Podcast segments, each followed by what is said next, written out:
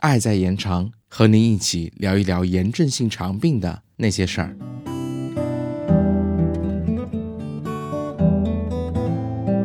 Hello，欢迎回到 CCCF 小广播。牛奶营养丰富，含有钙、蛋白质、维生素等营养物质。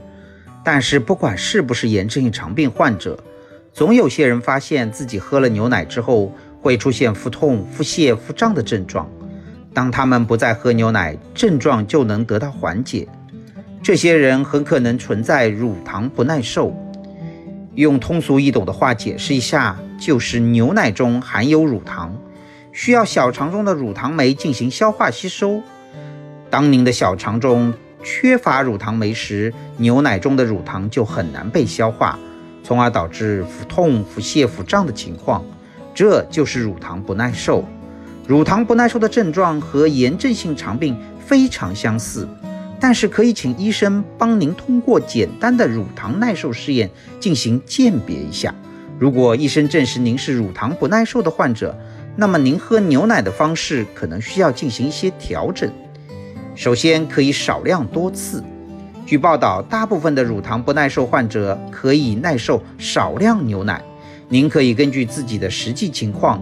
每次少量分多次喝牛奶，每次的量要限制在喝了之后不会感到不适的水平。当您逐渐适应后，再慢慢增加每次喝牛奶的量，减少喝牛奶的次数，通过少量多次的方式来减轻乳糖不耐受。其次呢，可以混合饮食，避免空腹喝牛奶。建议您把牛奶和面包。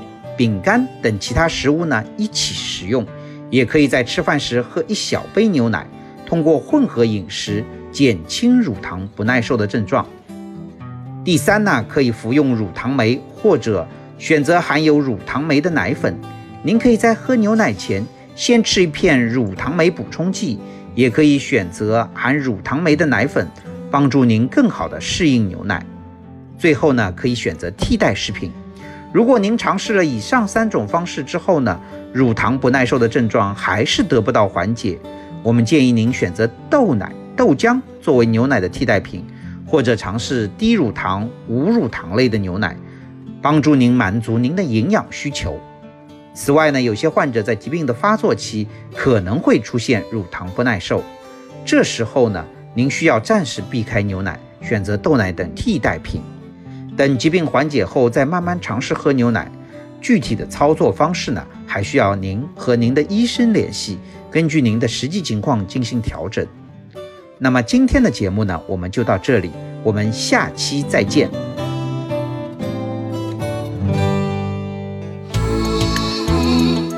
本节目由 CCCF 爱在延长炎症性肠病基金会独家录制播出。节目内容感谢由浙江大学出版社出版的《溃疡性结肠炎和克罗恩病你问我答》丛书。更多详情，请欢迎关注爱在延长官方网站及微博、微信公众号，期待您的互动。